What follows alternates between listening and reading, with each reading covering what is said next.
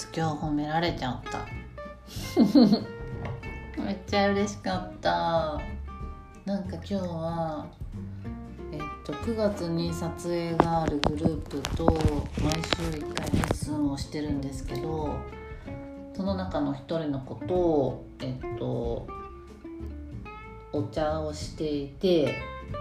なんか過ちがいてくれてあのすごくあの練習の場がふんわりとあのピリついたあの雰囲気も和らぐという話でお褒めいただいたのかな。なんかすごくうん多分いい言葉をいただいたんだと思うんですけどなんかとっても嬉しかったです。雰囲気を、変える力が私にはあるんだということが分かりました。うん。な何がそんな嬉しかったんやろ？なんて言ってたっけな？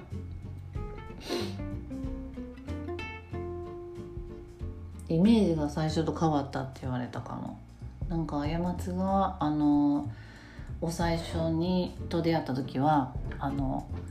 なんやろ？うちょっとこの人がリーダーなんかなって思われた手だっぽくってなんかもうグループできちゃってるんかなみたいな。最初その子は思ってたみたいなんですけどなんか私はあのただ盛り上げようとあの盛り上げようとっていうか楽しいからワイワイしてただけであの人々をまとめようとなんかはしてなくてただ自分が楽しいからあの楽しいをみんなにちょっと教養じゃないけど楽しいを共有していた、うん、共有していただけなんですけどレッスンに来た子はなんかすごくあの入りづらい雰囲気もやっぱりあるみたいで私はそういうのがないようにあのみんなに目を合わせて話しかけるタイプなんですけどそれでもやっぱりあの仲のいい子っていうのがあのいるなって思われてたらしくてあのリーダーなんですかねみたいな感じで思われてたみたいなんですけどそうじゃないよと。過ちが一緒にあの今8人でね9月に向けてあの動画を撮ろうって言って練習してるんですけどそこの8人の中ではなんかとてもいい働きをしているみたいなだったのであの報告させていただきました。とっても嬉しいです。うん。でその後そのことをあのえー、っとちょっと別のこといろんなこととかも話してたんだけどなんかもし子供が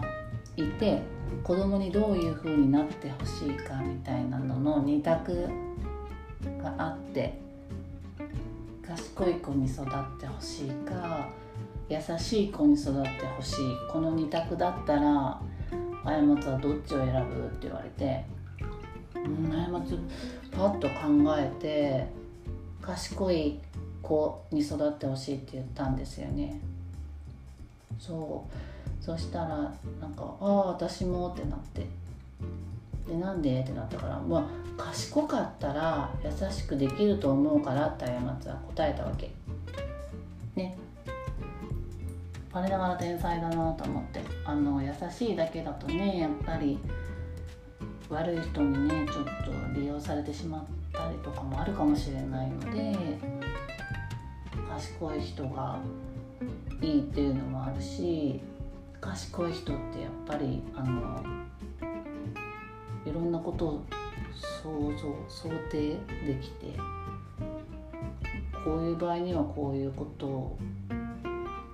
こういうふうにすればいいのかなっていうのが分かってるっていう上で分かる、うん、考えられるっていうことかな。